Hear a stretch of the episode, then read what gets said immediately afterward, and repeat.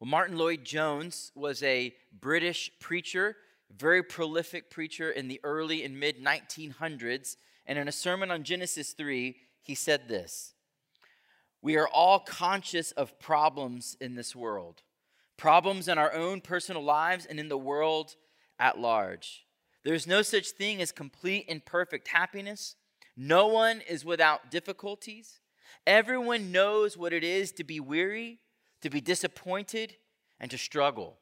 We find conflict within ourselves. We find conflict round and about us. This is the experience of every human being. There is always a fly in the ointment. There's no such thing as unmixed pleasure. And we have all discovered, and it doesn't matter how young we are, we have discovered this that life does involve us in difficulties and problematical situations, and there's a feeling that we were not meant for this. We don't like it, and we want to be delivered from it. I think Lloyd Jones is really insightful here. He has captured a universal truth of humanity that there's always a fly in the ointment. There's no such thing as unmixed pleasure. In fact, one of the earliest realizations we come to as a child is that things are not the way they're supposed to be. It's one of our first kind of existential com- uh, conclusions we make in the world. And when we started this sermon series in Genesis, we said that this is a book of beginnings that answers some of the biggest questions in life. So far, we've answered the question why is there something rather than nothing? It's a big philosophical question. If you remember, here's the answer we came to. The reason there's something rather than nothing is because a good and generous God decided to magnify his glory, to display his glory, to express his truth, goodness, and beauty through creation. We also answered the question of who we are. As human beings, who are we? And here's the answer we came to that human beings are image bearers, created in the image of God with inherent dignity and value, and that we were all created for meaningful and purposeful work as we enjoy and build God's kingdom. Now we want to answer the question that we've all asked at one point in our life, or maybe even you're asking this morning why is life so hard? Have you ever asked that question? Why is life so hard? Why does it seem that everything is broken? And is there any hope that it will ever be restored? Last week, we looked at the moments leading up to the fall of humanity as our first parents, Adam and Eve, rejected God as their rightful king and as their loving father. And now the rest of chapter 3 details the consequences and the curses of the fall. You could think about it as the fallout from a nuclear blast of sin entering into creation. Eating of the fruit was the nuclear blast. And now, as God talks about how the world will be, it's the fallout from that explosion. And Genesis 3 8 through 24 gives incredible insight into why things are so broken. And you might expect that it would be all bad news, that everything that follows in Genesis 3 is all bad news. But what I want to point out this morning is that weaved throughout the whole chapter are threads of gospel hope. It's not just all bad, that every time there's a pronouncement of something bad, you'll see underneath the surface is a silver lining, this gospel hope. So, first in verses 8 to 13, we're going to see hiding and pursuit. Fear, guilt, and shame drive Adam and Eve to hide from God, but we're going to see that God, in His love and His mercy, pursues them. Second, in verses 14 to 19, we're going to see consequences and grace. One of the realities that we have to come to as we understand about God is that He is both a God of incredible justice, that He is right and just to punish sin. In fact, His character demands that He take action. But the surprise is not that He judges sin, but that His judgment is tempered by grace. Third, in verses 20 to 24, we'll see exile and hope.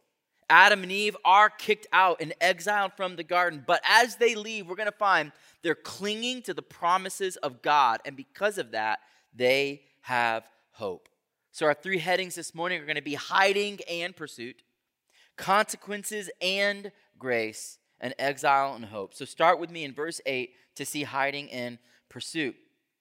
And Adam and Eve heard the sound of the Lord God walking in the garden in the cool of the day, and the man and his wife hid themselves from the presence of the Lord God among the trees of the garden. Now, if you remember from last week, this is where we ended. If you remember from last week, verses 6 and 7, Adam and Eve had determined that the forbidden fruit, which was supposed to be distasteful to them, which was supposed to be um, uh, forbidden to them, they saw it as good. They, they reversed God's pronouncement on it and called it good. And they were captivated by this opportunity for, to define for themselves between good and evil. And so they ate.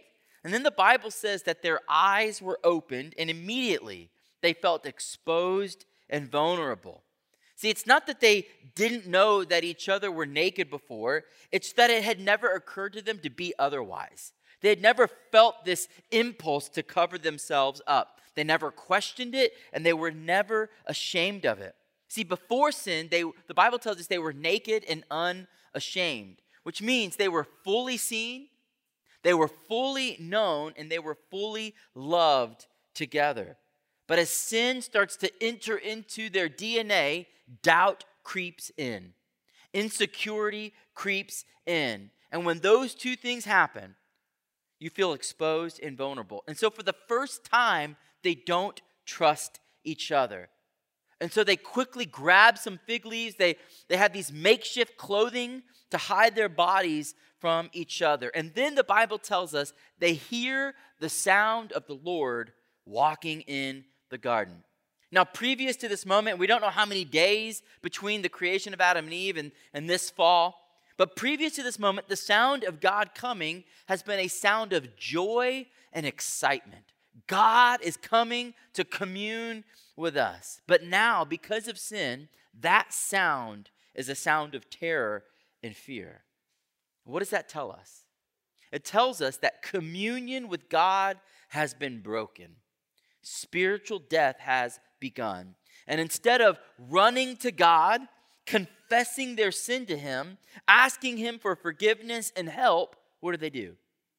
They hide from God. They fear God in a way that they haven't before. Why? Because in that moment, as they hear God coming, they fully expect to be judged and executed. Remember, God told them that in the day you eat of this fruit, you will surely die. And so they, they think God is coming as judge and executioner. Look at verse 9. But the Lord God called to the man and said to him, Where are you? And he said, I heard the sound of you in the garden, and I was afraid, because I was naked, and I hid myself. And he said, Who told you that you were naked? Have you eaten of the tree of which I commanded you not to eat? Now, of course, we know that God knows where they are, and He knows what they've done. He's not on a fact finding mission. But what I want us to see is that God in his mercy and love comes after them. See, we run from God, but he comes to us. God is pursuing Adam and Eve. And he comes to them rather than waiting for them to come to him. If you notice, he doesn't wait for them to get their act together, to have figured out uh, how to clean up their mess. He comes to them in their brokenness, he comes to them in their weakness, in their shame. And I also want us to notice something else about God. He gives them an opportunity to be forthright about their sin. He gives them an opportunity to confess and entrust themselves to Him. Did you notice that? He said, Where are you and, and what have you done? He gives them an opportunity to come clean. See, God doesn't need to hear their story to get the facts. He is omniscient, means He's all knowing. He already knows what's happened. He, in fact, knows more than we might even think he knows. He knows the thoughts and the intentions of their heart. In the moment of them contemplating taking of the fruit, he was there in their hearts and knew exactly the wrestle and the struggle. And you might expect, as the story is unfolding, you might expect God to come in and issue his verdict and bring down consequences without any kind of conversation with them. But I want us to see that God is not like we think He is. God is better than we think He is. See, inherent in His character is mercy and steadfast love. In fact, later on uh, in the book of Exodus, Moses is going to ask God to show him His glory. And God reveals to Moses His glorious character. And He tells Moses that He is both a God of justice and a God of mercy.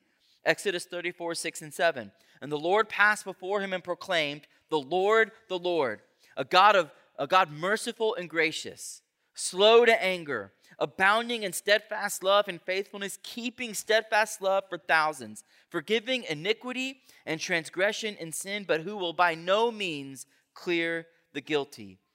In these couple of verses, we see this that God is a God of, of perfect justice. He, he won't just clear the guilty, He won't just turn a blind eye to it, He will not sweep our sin underneath the rug. God is right and just to punish sin.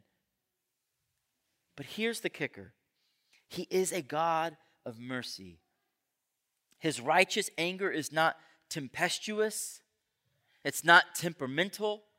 His anger, the Bible says, is slow, it's measured, it's merciful. God's anger is not like our anger. His anger is the right response at the right time in the right way. His love is abundant and he is faithful and gracious. What God is declaring in Exodus 34, we see on display here in the garden. God is right to come to man and ask what's happened. As we'll see in the words that follow, God is right to hold the man and the woman and the serpent accountable for their sin. That's his justice. There will be consequences. But what I want us to see is that God leads with love. He's patient, He's slow. He doesn't come in guns ablaze and being like, look what you've done. Look how you've messed everything up. You had one job, right? That's what you would expect. But he's slow, he's measured, he's patient. Adam, where are you? Adam, what's happened? He leads with mercy, he leads with grace. Now let's see how the man responds. So God has just said, Where are you and what have you done? And the man said, Well, the woman whom you gave to be with me, she gave me the fruit of the tree and I ate. Then the Lord God said to the woman, What is this that you have done? The woman said, The serpent, you can almost read in there who you made, deceived me and I ate. Now, I'm not sure if you were counting, but it takes Adam 17 words before he gets to his part in the whole mess. The woman that you gave to me, she gave me the fruit and I ate. God comes to Adam first. Why? Well, because he's the head of his family and he's also the representative of humanity. But instead of taking ownership for what he's done, instead of taking responsibility, instead of being forthright, what does he do? He throws his wife under the bus. He implicates God as an accomplice for giving her to him. It's almost like it's just kind of coincidental that he happened to eat of the fruit. And then when the attention turns to Eve, what does she do? Well, she blame shifts. She said, It wasn't my fault, it was the serpent. Adam points the finger to Eve. Eve takes that finger pointing and points it right back to the serpent, and both of them essentially are pointing the finger at God. God, you gave me the woman. God, you created the serpent. So, really, it's not our fault. Their defense is classic blame shifting, and nobody takes responsibility for their sin. No one begs for forgiveness. There's not even a hint of remorse. Even though they've been found behind the trees, if you notice, they're still hiding from God. right? They're still hiding behind what's happened, hiding behind excuses, hiding behind their denial. And friends, what I want us to see, I don't want us to cast judgment on Adam and Eve. Why? Because we do the exact same thing. When we feel guilt, when we feel shame, our impulse is always to hide. Now let's talk about these two terms, guilt and shame. Guilt is a legal term. It's an objective reality. It's a status. It's, it's saying there's a reality that I have committed an offense or a crime, and with it now, because I'm guilty, because I've done it, I need to take responsibility for my actions. If you want to get a picture, picture a courtroom here. This is where you're standing for the judge. It's undeniable, you're guilty, you've been convicted, and now you are accountable. Guilt says you are responsible for what you've done, and you are legally answerable to what you've done. You're accountable. And with guilt comes what? This expectation that there's going to be punishment and that you'll need forgiveness. Now, where guilt is a legal term, shame is more of an experiential term. It's how we feel. It's an experience of feeling humiliation or distress because of what I've done, or even sometimes what's been done to me. Ed Welch, in his book Shame Interrupted, which I cannot more highly recommend, he says shame is the deep sense that you are unacceptable because of something you did or something done to you or even something associated with you. Shame is uh, that feeling of, of being exposed and humiliated. Shame says to you, you don't belong. You are unacceptable. You are unclean. You are a disgrace. Because you are wrong and you have sinned, the shamed person will feel worthless they expect to be rejected. And when that happens, that person needs cleansing because of the, of the disgrace that's been done to them or the disgrace they brought on themselves. And that, and that uh, ashamed person needs fellowship and community. They need love and acceptance. If the picture of guilt is a courtroom, the picture of shame is a story, except your story has been hijacked. And what happens is shame begins to overwrite your story. And it gives you these I am statements that you start to identify with, and it seeps deep into your heart. And so it's no longer just this feeling that I might be unacceptable or someone telling you that you're unacceptable. You start to identify with it and say, Well, I am unacceptable. I am worthless. I am unlovable. When that happens, shame has taken your identity. Guilt causes us to be fearful of the consequences, the punishment, and our shame makes us afraid that we'll be rejected by God and by others, and therefore we hide. That's what Adam and Eve are doing. In fact, it's what every single one of us has done this morning as we come into this Boys and Girls Club gym. All of us have this invisible freight liner of baggage behind us. Everyone has a past that we're not proud of. Every one of us has wounds. Every single one of us has regrets. Every single one of us has secrets in our closets. And because of that, every one of us is tempted to blame shift, to deny responsibility, and to hide from God.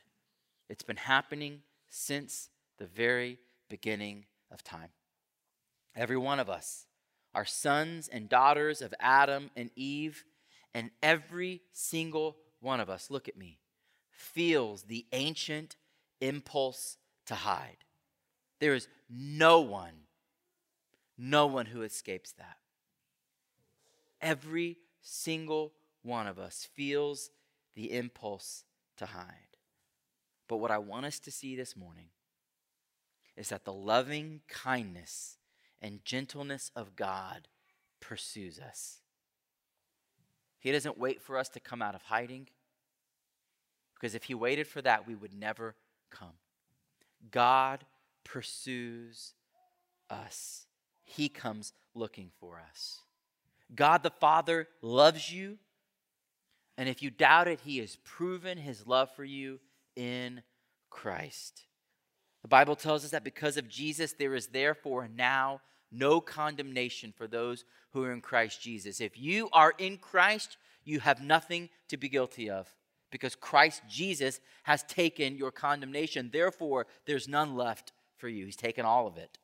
Your guilt can be removed. He's taken your punishment, and therefore we are forgiven. And in Christ, our shame has a resolution. Our greatest fear of being rejected by God is relieved because in Christ, guess what? You are adopted. In fact, Jesus calls you beloved.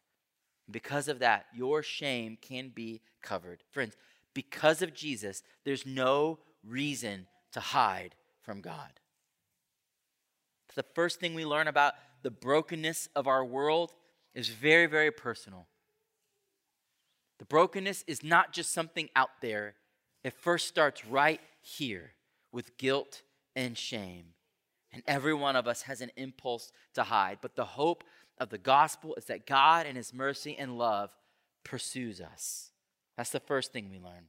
The second thing we learn about the brokenness of our world is that God offers grace in the midst of the consequences. Look with me at verse 14. The Lord God said to the serpent, Because you've done this, cursed are you above all livestock and above all beasts of the field. On your belly you shall go, and dust you shall eat all the days of your life. Now, this section, God begins to execute judgment. Remember, God is just. So he's, he's explaining what's going to happen as a result of the fall, and it comes in the form of curses and consequences. There are ramifications for what's happened. God is right to punish sin and hold people accountable for wrongdoing. And so, first, God comes to the serpent. Remember, the serpent is Satan in disguise. He's not some random talking serpent some reptile in the garden. This is Satan in disguise. And this curse is a pronouncement of humiliation. You see, Satan is trying to exalt himself, but God says, You are going to be brought low. The idea here being, and this is very clever on the part of God, in the same way that a serpent lives his life low to the ground, you too will be brought low and eat dust. It's a pronouncement that Satan will never receive the glory and exaltation he so desperately desires. Then God goes on. He says, I will, verse 15, put enmity, that just means conflict, between you and the woman, and between your offspring and her offspring. He shall bruise your head, and you shall bruise his heel. What God says is that there's going to be ongoing enmity and conflict between the serpent and the woman and between their offspring. Now, if you're tracking with the flow of the narrative, and let's pretend you don't know what's going to happen next, this should be shocking. Here's why. This ongoing conflict means that the man and the woman are not going to die today. Up until this point, we should expect the man and the woman to die today because that's what God has said will happen. In the day you eat of it, you will surely die. Their expectation is death, but God exceeds their expectations with grace. Did you see that? God hasn't given them up to the serpent. We might think that because they've believed his lies and eaten of the fruit that they've joined his side, but they haven't joined his side. God has not given them over to Satan. There's going to be ongoing conflict, which means God has said, You are not Satan's child, and you will not die today because there's going to be ongoing conflict. And here's what's more the man and the woman are going to have children, right? He said, There's going to be conflict between the serpent and the woman and your offspring.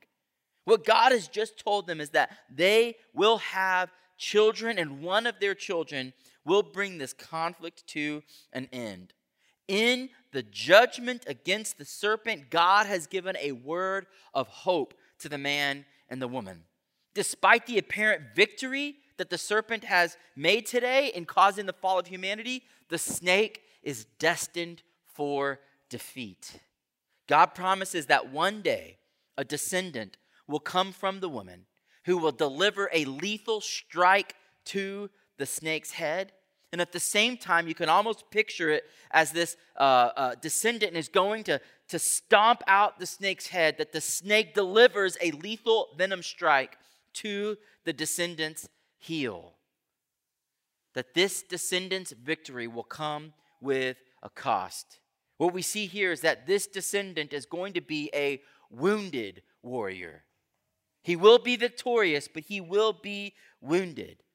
Genesis 3:15 is the first glimpse into God's plan of redemption to rescue his people. Friends, this is gospel grace. We're, we're still in the midst of curses, and yet God says there is grace. Despite their rebellion, the snake will not win. That's the gospel. And then God turns to the woman. To the woman, he said, I will surely multiply your pain in childbearing. In pain you shall bring forth children. Your desire shall be contrary to your husband, but he shall rule over you. Now let's stop right there. Notice, as God turns the conversation to Eve, he doesn't call her cursed.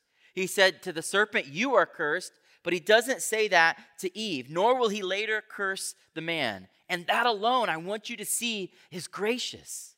He doesn't curse humanity. And again, this should surprise us because you would think that all parties involved in the fall of humanity should be cursed for their actions. Now, certainly, they're going to receive consequences.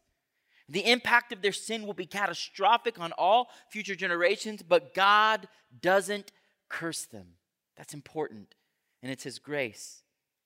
Now, we're told that the woman's consequences will impact her two primary roles given in the creation account. If you remember, the roles that um, the woman has been given were to be fruitful and multiply and to be a helper alongside the man. We talked about how that word helper is, is not demeaning. It's, it's actually a, a term often associated with God coming as our help, meaning what man has been charged to do, he cannot do it alone. It's a task way too big for him. And the first thing we see in the, in the uh, consequences is that it's going to impact childbearing. While we're being fruitful and multiplying through procreation was given as a gift to be enjoyed, now labor will come with pain. Giving birth now and forevermore will be a mix of incredible joy and incredible pain. But even in the midst of this consequence, I want you to hear the hope of new life. God has just told the woman, You will have children. Again, that's hope. Humanity will live on. Adam and Eve will have children, and they will get to be fruitful and multiply. Though death is coming for them, today will not be the day. God has decided to stay their execution. Now, the second consequence that we find impacts Eve's relationship with her husband. Did you remember what he said? Your desire shall be contrary to your husband, but he shall rule over you. So, what's going on here? Well, first, from a big picture level, God is saying sin is going to drive a wedge between Adam and Eve, and by implication, all future marriages. See, their life together was supposed to be marked by multiplication, fruitfulness, unity, cooperation, and love. But now their relationship is going to have mixed in with those things grief and pain, suffering and hardship. Now let's talk about that word desire. The scripture said that your desire will be contrary to your husband. So, what does that mean? Well, in the next chapter, sometimes when we don't know what a word means, we look up that same word being used in a, in a, in a future passage. You only have to turn one page to get to Genesis 4 7.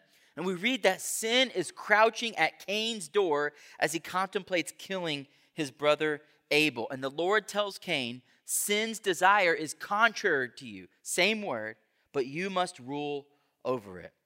What we see is that sin desires to control Abel or uh, Cain, and it's at odds with him. And God is telling him, but you must overcome it. That's the idea of Genesis 4 7 and that helps us understand genesis 3 16 the lord is telling the woman that there will be this ongoing struggle and conflict between the man and the woman. She will have an impulse to control him and he will have an impulse to dominate her.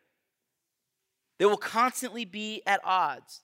And what we see here is that the very gifts and distinctiveness that God has given to the man and to the woman, that they were meant to be used for the proliferation and the thriving and flourishing of humanity, those very gifts are going to be used against one another. In other words, God is saying, now and forevermore, humanity will ride the struggle bus. That's what God is saying. Where man was supposed to use his physical strength to protect and provide for his family and for his wife, he will now be tempted because of sin to use that strength to demean and to dominate. It's an inversion, it's a perversion of that gift. And likewise, because of sin and their brokenness, women will try to subvert the creation order. Instead of using their life giving care to help and to nurture, they will seek to rival and compete. Now, a lot of people have misused this passage They've, they've, they've tried to see in it details and lists of things that, that, that men, what men can do and what women can't do, or what they should do or shouldn't do, and how their roles in society and the home will be played out. And for sure, the Bible does speak to those things. But what this passage is saying is that the very distinctiveness between men and women, which were supposed to be a blessing to one another, will now be the cause of strife and brokenness because of sin, marriage has been turned upside down. And if that weren't enough, there's more. Look what God says to Adam. And to Adam, he said, Because you've listened to the voice of your wife and have eaten of the tree of which I commanded you, you shall not eat of it. Cursed is the ground because of you. In pain you shall eat of it all the days of your life. Thorns and thistles it shall bring forth for you, and you shall eat the plants of the field. By the sweat of your face you shall eat bread till you return to the ground, for out of it you were taken, for you are dust, and to dust you shall return. We, we know that Adam failed in his leadership to protect the garden. He failed to speak truth against the lies of the serpent, and he failed to keep the Lord's command. But I also want you to see instead of cursing Adam, where does the Lord direct his curse? To the ground. It's another subtle implication of substitution. Again, notice that God is gracious to the man. Instead of receiving the curse directly, God allows the brunt of his judgment to fall on the ground. And so, work, which was meant to be meaningful and dignifying and purposeful, will now be painful toil. We have all felt that. Where the women's pains were increased in childbearing, the men, uh, uh, man's pains are increased in work. And because Adam is a representative of all humanity, that consequence is now experienced by everyone. Both men and women in our work experience labor pains. Our good work is always planted among thorns and thistles. Our harvest always now includes both wheat and chaff. And then we hear the most devastating consequence given to humanity is that we will all return to the dust. God has kept his word. He told them that for our transgression and for our sin that we will die, and he's made good on that promise. And now fragility and mortality have been hardwired into the fabric of humanity. And so when we come to the end of this section, we see that every aspect of life together, at home and at work and in community, will be marked by grief and suffering and pain. What I want you to see when we ask the question, why is the world so broken? We see that sin has brought about a cataclysmic brokenness that affects humanity in the relationship with God, in the relationship with each other, and actually with creation itself. That there is no place where sin's effects do not touch it. That's why the world is broken. That's why, as Lloyd Jones said, there's conflict all around us. That's why your best intentions never measure up. That's why your work is often so frustrated and difficult. And this should cause us to look up to the Lord for help. Here's what I mean if you and I are broken, guess what? We can't fix ourselves. So turning inside for help is not going to work. Turning to each other is not going to work. If the world is broken, then help can't come from there either. The brokenness of all things around us should look for help from the only one who is not broken. Right? If we are broken, we need help from the one who isn't broken, and that's the Lord. That's what we see here in the midst of all the brokenness in our world, that God offers grace to help us, even in the midst of our consequences. So, where do you turn for hope? Where do you turn for help? Are you looking for help in all the wrong places instead of turning to the one who offers his help free of charge? That's his grace to us. Now let's turn to this final section, the last few verses, where we see that though we are exiled, we are not without hope. So as they're leaving, the man called the wife's name Eve because she is the mother of all living. And the Lord God made for Adam and his wife garments of skin and clothed them. If you remember, at this point, they're still in their makeshift fig leaf clothing. After the curses and consequences come down, their grace, gracious and just judge. After all of that, Adam names the woman Eve because she is now the mother of all living. This is a testament to the fact that in all of the consequences that were handed down and all of the curses that we're giving, Adam is clinging to the hope of Genesis 3:15. He knows that today will not be their last day and Eve will give birth.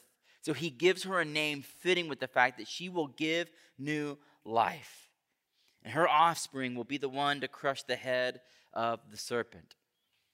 They're clinging to the promises of God. And then in verse 21, we have the first blood sacrifice. Now, it's not directly called that, but remember, this is written to the Israelites who've been delivered out of slavery through the sacrifice of a spotless Passover lamb. By the time they're reading this account, they've been given instructions on the sacrificial system, which was set up to make atonement for sin through blood sacrifice. You have a people who are so indoctrinated in blood sacrifice that it would be hard to imagine that the first shedding of blood for an animal to cover them would not have been seen as a sacrifice. In fact, Genesis 3:21 is the first sacrifice. It's a prototype of what will come in the sacrificial system, one giving its life in place of another. You see, Adam and Eve, they, they sinned, and what did they do? They tried to cover themselves. Their solution is inadequate. Can you imagine clothing yourself today with fig leaves? It'd be awful, right? Think about how fragile leaves are. Think about how useless they are for clothing. I think that's a picture for us and how we try to cover ourselves. All of our attempts to cover our sin is like Adam and Eve covering themselves with leaves. It just simply does not work. And so, God, as He always does, provides a better solution to cover their shame, and He does it through the sacrifice of another. He's effectively saying, You are not able to cover your guilt and shame, but through the death of another, I will cover you. Remember, Genesis is a book of beginnings, and he has laid the foundation for sacrifice. And you will see this come up again and again and again throughout the pages of Scripture that one will die in the place of another. Now look at verse 22. Then the Lord God said, Behold, the man has become like one of us, knowing good and evil. Now, lest he reach out his hand and take also of the tree of life and eat and live forever. Therefore, the Lord God sent him out of the Garden of Eden to work the ground from which he was taken, and he drove out the man. And at the east of the Garden of Eden, he placed a cherubim and a flaming sword that turned every way to guard the way to the tree of life. Of all the tragedies of Genesis 3, the greatest tragedy is that communion between God and man has been lost. It's not simply that man was kicked out of the garden, but that in getting kicked out of the garden, humanity lost access to the dwelling presence of God. And that's what it means to be exiled. In fact, I bet if you were uh, contemplative and thoughtful, you would hear, you would, you would feel that everybody lives with this underlying and unexplainable sense of loss. Have you ever had those moments where everything's going well? Nothing is wrong in your life. There's no great uh, problems. There's people around you. You feel loved and accepted. Things at work are going well. And yet, what? There's a sense, this nagging sense, that things aren't the way they're supposed to be. Even though on paper it looks like everything's going well, there's this nagging sense that we are not home. And apart from God's intervention, we don't know our way back. And as they leave the garden, God places this cherubim and a flaming sword to guard access back to the garden and the tree of life. And friends, I want you to hear that even in this, there is grace. See, God can no longer dwell with humanity because of sin. And God says that if they were to stay in the garden, they would be there by themselves, eating from the tree of life, living forever, but doing so apart from the presence of God. And friends, listen to me. Living forever without God is hell. It is not good to live forever without the presence of God. In fact, it's not living if it's not with God. And so God exiles them from the garden. He blocks them from this tree of life, all with the plan and intention to fix what's broken and bring us home. And as we close Genesis 3, there's this, this, this question, this lingering question Will humanity ever again gain access to the tree of life? And this theme, as you might expect, is picked up throughout the rest of Scripture. In fact, later on, God is going to call Israel to set up the tabernacle, which is this mobile uh, uh, uh, temple. And in it is this holy of holies. It's this place, this one tiny place now on the earth where the presence of God dwells. And nobody's allowed to go in. And later, this tabernacle, tabernacle will be replaced by the temple. And both of them, the tabernacle and the temple, have this massive curtain that keeps people out and contains the presence of God. And do you know what is embroidered on that curtain? It's a picture of the cherubim with the flaming swords. Just like access was cut off to the Garden of Eden, the presence of God, they're cut off from it. This Holy of Holies, they're cut off from the presence of God. And he's reminding them with this tapestry of the cherubim and the flaming sword. What's the point of it? That unmitigated access to the presence of God is still off limits. That's why it's so significant. If you fast forward to Jesus on the cross to see what happens immediately after he dies, look at that moment in Matthew 27, verse 51. Jesus has been crucified, he's breathed his last, and this is what Matthew tells us. And behold, the curtain of the temple, that curtain I just told you about, was torn in two from top to bottom. What is that saying? The death of Christ makes possible the way back to God's presence. The cherubim's flaming sword falls on Christ as Jesus becomes the way back to God. And then, guess what? In the book of Revelation, as John is describing the New Jerusalem, listen to what he says. I want you to listen for where the tree comes up. As John is showing us a picture of the end of all time, he says, The angel showed me the river of the water of life, bright as crystals, flowing from the throne of God, and the Lamb through the middle of the street of the city, and also on either side of the river, the tree of life with its 12 kinds of fruit, yielding its fruit each month. And the leaves of the tree were for the healing of the nations. And no longer will there be anything accursed but the throne of God and the Lamb will be in it, and his servants will worship him. Then they will see his face. In Hebrew, the word face and presence, panim, are the same word. And his name will be on their foreheads, and night will be no more. They will need no lamp of light, no light of lamp or sun, for the Lord God will be their light, and they will reign forever and ever, uh, forever and ever. Seven Mile Road. I hope you hear in these words that our exile will come to an end. The glimmers of hope of Genesis 3 are realized in Revelation 22 that the tree of life that we were cut off from is now replanted in the new Jerusalem. And do you notice what's not there anymore? No cherubim, no flaming swords bearing access. In fact, it's the opposite. We all have access to the tree, and the nations are healed. Nothing is accursed anymore. The curse is removed. Night is no more. God is our light, and we will see him face to face in the presence of God as we live with him, worship him, and reign with him forever. That's our hope. That though we are exiled, God is bringing about the end of that exile. Seven Mile Road, our world is broken. I don't need to convince you of that. It's filled with tragedy and heartache. And because of our complicity in its brokenness, our gut reaction is to hide. And the consequences seem unbearable. And we live every day as exiles. But the good news of the gospel is that we are not a people without hope because God in Christ has pursued us. And He is a merciful and gracious God. And we have the hope that one day our exile will come to an end. Let's hope in that gospel.